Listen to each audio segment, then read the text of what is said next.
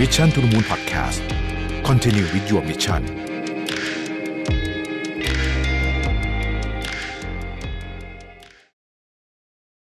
สวัสดีครับยินดีต้อนรับเข้าสู่ Mission to the Moon Podcast นะครับคุณอยู่กับประวิทย์หานุสาหะครับ วันนี้ผมเอาบทความจาก entrepreneur.com นะฮะชื่อว่า complete guide นะฮะ12 step to starting a business นะครับ แม้ว่าการเริ่มธุรกิจใหม่ในช่วงเวลาแบบนี้อาจจะเป็นสิ่งที่เรื่องท้ายๆที่คนจะนึกถึงนะฮะ แต่ผมก็คิดว่าขั้นตอนพวกนี้เนี่ยเผื่อใครอยากทำแล้วกันนะ ตอนนี้เนี่ยก็ก็น่าสนใจดิมก็มันเป็นมันเป็นวิธีการคิดที่ผมคิดว่าที่ผมคิดว่าช่วยตีกรอบเราได้เยอะนะครับเพราะบางทีเราจะฟุ้งซ่านอะเวลาจะทำธุรกิจใหม่ไม่รู้จะเริ่มอะไรก่อนดี อันนี้ เวียงเรียงลำดับให้เลยนะครับ ในฐานะที่ก็เริ่มธุรกิจมาหลายอันนะฮะรับต่อมาก็มีเริ่มต้นใหม่เองก็มีนะครับ ยังอยู่ก็มีนะฮะเจ๊งไปแล้วก็มีนะครับ หลายอันนะเพราะฉะนั้นเนี่ยผมคิดว่าอยากจะมาช่วยมาแชร์แล้วกันนะครับ โดยมีกรอบที่เอามาจากบทความอันนี้นะครับ ข้อที่หนึ่งก่อนจะเริ่มธุรกิจอะไรก็ตามนะฮะคุณต้องประเมินตัวเองก่อนนะครับประเมินหลายด้านด้วยนะ ประเมินหลายด้านนะฮะเอาประเมินตัวธุรกิจก่อน นะครับประเมินตัวธุรกิจประเมินยังไงนะฮะอันที่หนึ่งคุณต้องดูทักษะของคุณก่อนนะครับ อันที่สองคุณชอบอะไรนะครับ อันที่สามคุณอยู่ในฟิลไหนนะฮะทักษะที่คุณมีกับสิ่งที่คุณอยู่ในในสิ่งที่คุณทำอยู่จะเป็นคนละเรื่องกันเลยก็ได้นะฮะอันที่สี่นะฮะถ้าเกิดธุรกิจมันเจ๊งเนี่ย เงินเท่าไหร่คุณถึงรับได้นะพูดง่ายก็คือว่าไม่ต้องไปขายบงขายบ้านอะไรขนาดนั้นนะฮะ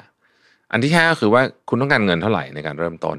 นะครับเป็นเป็นคนละอันกับอันเมื่อกี้นะฮะอันที่6นะครับคุณต้องการชีวิตแบบไหนเออข้อนี้สำคัญมาก เพราะว่าเวลาคุณเริ่มธุรกิจเองเนี่ยมันจะมีของบางอย่างที่คุณอาจจะต้องเสียสละไป ถ้าเปรียบเทียบกับตอนที่คุณ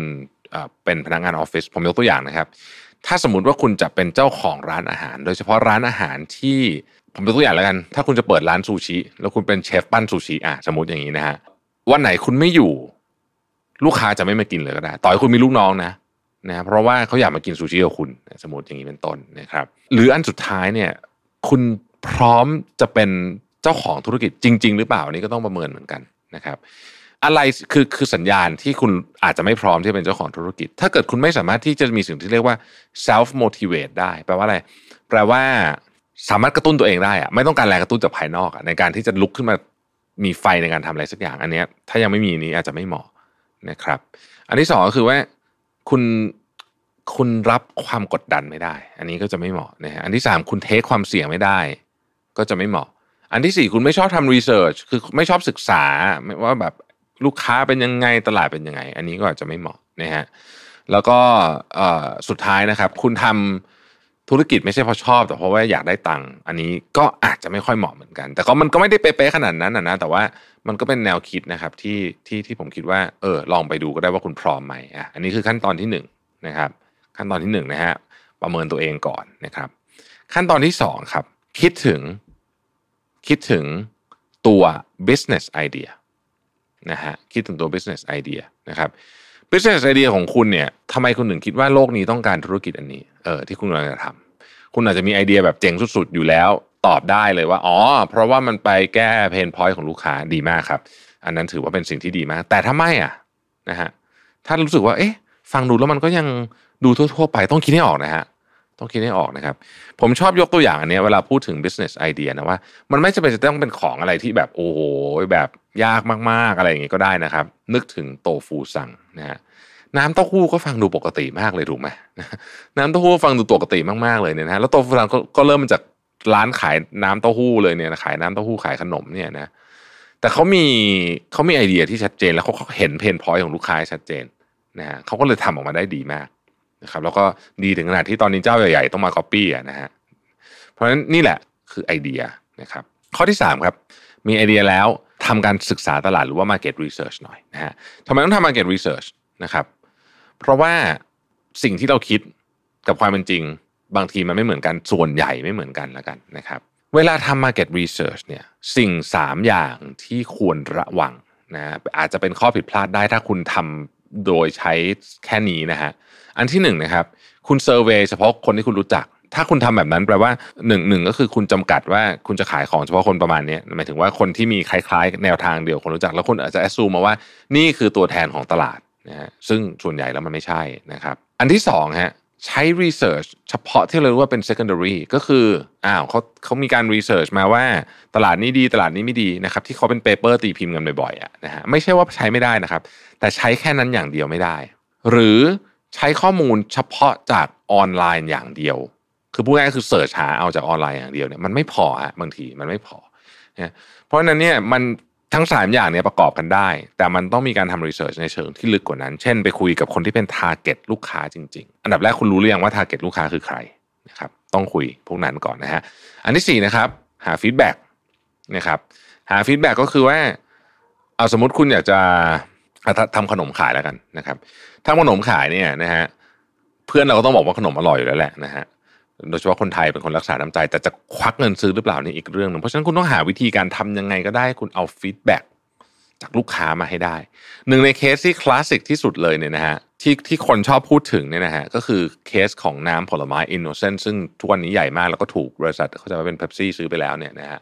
วันที่เขาเริ่มเนี่ยเขาเป็นเพื่อนสามคนนะฮะแล้วเขาก็ไปตั้งบูธขาย ไอเครื่องดื่มเนี่ยนะอยู่ในอยู่ในงานแฟร์แล้วสักอย่างผมจำดีเทลไม่ได้นะครับ ความเจ๋งก็คือว่าสมมติเขาขายน้ำส้มเป็นขวดนะสมมตินะแล้วเขาตั้งป้ายไว้นะฮะเขาตั้งป้ายไว้บอกว่า เนี่ย พวกเรากำลังคิดว่าจะลาออกจากงานประจำเพื่อจะมาทำให้น้ำนี่ขายเนี่ย คุณคิดว่าพวกเราเนี่ยควรจะลาออกจากงานประจํำไหมนะครับ ถ้าคุณคิดว่าเราควรลาออก ให้ทิ้งไปในถังที่เขียนว่า yes ถ้าเกิดคิดว่าไม่ควรลาออกให้ทิ้งไอ้ขวดเนี่ยไปในถังที่เขียนว่า no นะฮะ ปรากฏว่าถังที่เขียนว่า yes เนี่ยล้นทะลักออกมาเลยเขาเลยตัดสินใจลาออกนี่คือ feedback แบบหนึ่งนะฮะซึ่งซึ่งผมว่าไอเดียเนี่ยเจ๋งมากนะครับ อันที่ห้านะครับพออยากจะทำธุรกิจแล้วเนี่ยนะฮะเรื่องเกี่ยวกับพวกกฎหมงกฎหมายต่างๆ เนี่ยต้องนึกต้องนึกให้ดีนะฮะเรื่องเรื่องยกตัวอย่างเช่น เครื่องหมายการค้าไอ้ที่คุณคิดเสร็จเนี่ยบางทีอาจใช้ไม่ได้ก็ได้นะแล้วมันอาจจะกลายเป็นส่วนมันอาจจะเป็นส่วนสำคัญ ของ business model ของคุณก็ได้นะฮะเครื่องหมายการค้าเรื่อง license ต่างๆนะครับ เรื่องของว่าเออมันมีแพทเทนหรือเปล่าสิ่งที่คุณเริ่มจะทำเนี่ยนะฮะมันไปละเมิดสิทธิบัตรของใครไหมเนี่ยพวกนี้ก็ต้องเช็คให้ดีนะครับ อันที่ 6สำคัญสุดๆ ต้องมี business plan business plan แปลว่าอะไรนะครับ business plan เนี่ยจะอธิบายว่าธุรกิจของคุณเนี่ยมันจะเริ่มยังไงมีใครที่เกี่ยวข้องบ้างนะครับ จะหาเงินยังไง จะจ่ายเงินยังไง มีใครเป็น stakeholder บ้าง ความเสี่ยงอยู่ตรงไหน อะไรอย่างต่างๆนั่นเหล่านี้นะครับกลยุทธ์การตลาดเป็นยังไง คู่แข่งเป็นยังไงนะครับตัว product design เป็นยังไง service design เป็นยังไงนะฮะ operation หลังบ้านเป็นยังไงนะครับการเงินเป็นยังไง พวกนี้ซึ่งก็มีหนังสือให้ศึกษาเยอะแยะเลยนะครับ สิ่งหนึ่งที่ผมคิดว่าสำคัญเกี่ยวกับ business plan นะ คือความละเอียดนะครับความละเอียดต้องมีความละเอียดอยู่ในระดับหนึ่ง ที่สามารถนำไปใช้ต่อยอด แล้วก็กลับมาหาเวลาเราสงสัยว่า เฮ้ยไอ้เรื่องที่เราทำเนี่ยมันมันมันใช่หรือเปล่านะฮะข้อที่เจ็ดนะฮะเรื่องเงินฮะเรื่องเงิน ทุกวันนี้เนี่ยมันมีวิธีการเริ่มธุรกิจหลายอย่างมากนะฮะเช่นใช้เงินตัวเองอ่าแน่นอนฮะนี่คือเบสิกที่สุดนะครับ หรือ ขอการเงินลงทุนจากเพื่อนฝูง ซึ่งการลงทุนเงินจากเพื่อนฝูง พ่อแม่พี่น้องเนี่ย ก็ต้องเอาให้ชัดนะว่าเป็นเงินยืม หรือเงินร่วมลงทุน ร่วมลงทุนก็คือถือหุ้นด้วยอะไรอย่างนี้นะครับเอ่อ angel investor เดี๋ยวนี้ก็มีเยอะนะฮะหรือว่าไปขอเงินกู้อันนี้อาจจะไม่ไม่ง่ายสักเท่าไหร่นะฮะแต่ว่าก็มีนะฮะก็มีนะครับถ้าคุณ เข้าไปในโครงการของภาครัฐหลายอย่างเนี่ยเขาก็จะมีเงินตั้งต้นให้นะฮะ crowd funding ก็ไม่เลวนะครับ หรือถ้าทำได้นะฮะไปร่วมงานกับพวก startup incubator หรือ accelerator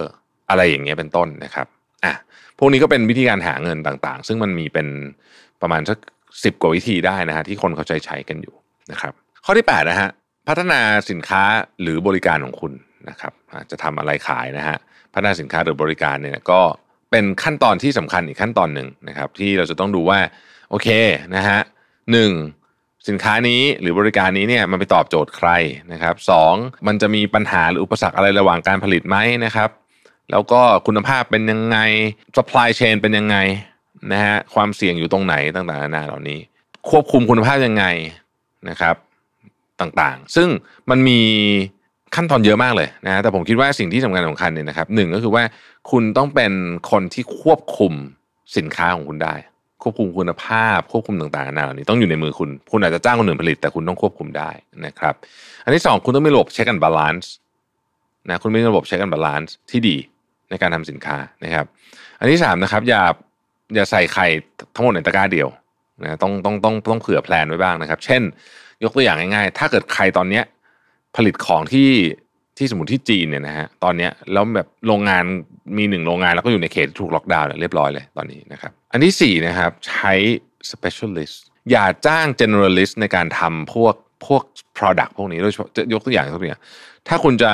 ดีไซน์สินค้าเนี่ยขอให้เป็น specialist design นะครับไม่ใช่แค่คนที่เทสดีเฉยอย่างนี้ไม่พอนะฮะมีแผนการในการ develop product ที่ชัดเจน เช่น หนึ่งเสร็จปุ๊บเนี่ยมันจะไปอันอันนี้ออกมาเสร็จอีก 6 เดือนจะไปไงต่อจะเปลี่ยน product ใหม่หรือไม่อย่างไร อันนี้ก็คือเรียกว่าแผนการ develop product นะครับข้อที่ 9 ก็คือเริ่มสร้างทีมคำว่าสร้างทีมในที่นี้ไม่ได้หมายความว่าจ้างคนนะครับเราอาจจะมีแค่หนึ่งคนก็ได้ เราจ้างฟรีแลนซ์ทั้งหมดเลยก็ได้ ไม่ต้องมีพนักงานเลยก็ได้นะครับ การมีทีมสำคัญคือ 1. เป้าหมายต้องชัดเจนนะครับหเป้าหมายต้องชัดเจนนะครับสวิธีการวัดผลต้องชัดเจน สามถ้าคุณต้องการจะสร้างบริษัทเนี่ยนะฮะให้คิดถึงเรื่องของ corporate culture ไว้ตั้งแต่ day one เลย เพราะว่าหลายองค์กรเนี่ยมาแก้เรื่อง corporate culture ตอนมันผ่านไปนานๆแล้วเนี่ยเหนื่อย ข้อที่ 10 หา location ในกรณีที่ธุรกิจของคุณจำเป็นจะต้องมี location เช่น เปิดร้านอาหาร ถ้าคุณจะมีหน้าร้านอะร้านอาหารเดี๋ยวนี้ไม่มีหน้าร้านก็ต้องต้องมี location อยู่ดีถ้าเป็น cloud kitchen นะก็เป็น location ที่ดีหา location ที่ดีเป็นต้นนะครับ คุณต้องดูว่า location ของคุณเนี่ยนะฮะมัน เหมาะสมกับลูกค้าไหมอ่าแบบที่หนึ่งนะเหมาะสมกับลูกค้าไหมนะครับถ้าเป็นร้านอาหารก็จะต้องไปคิดไปถึงว่า คนเดินเท่าไหร่ถ้าเป็นจอดรถจอดรถยังไงนะฮะพื้นที่แถวนั้น หรือพื้นที่ในออนไลน์ด้วยนะ มีคอมเพติชันมีคู่แข่งอะไรบ้างนะครับอนาคตของพื้นที่ตรงนั้นนะเช่นว่าเฮ้ยตรงนี้มันกำลังเป็นขาขึ้นหรือขาลงนะหรือว่าโซนนี้ของเมืองเป็นยังไงนะครับกฎระเบียบต่างๆนะครับ ต้นทุน ความยุ่งยากวุ่นวายอะไรพวกนี้นะฮะก็ต้องดูด้วยนะครับ11ฮะต้อง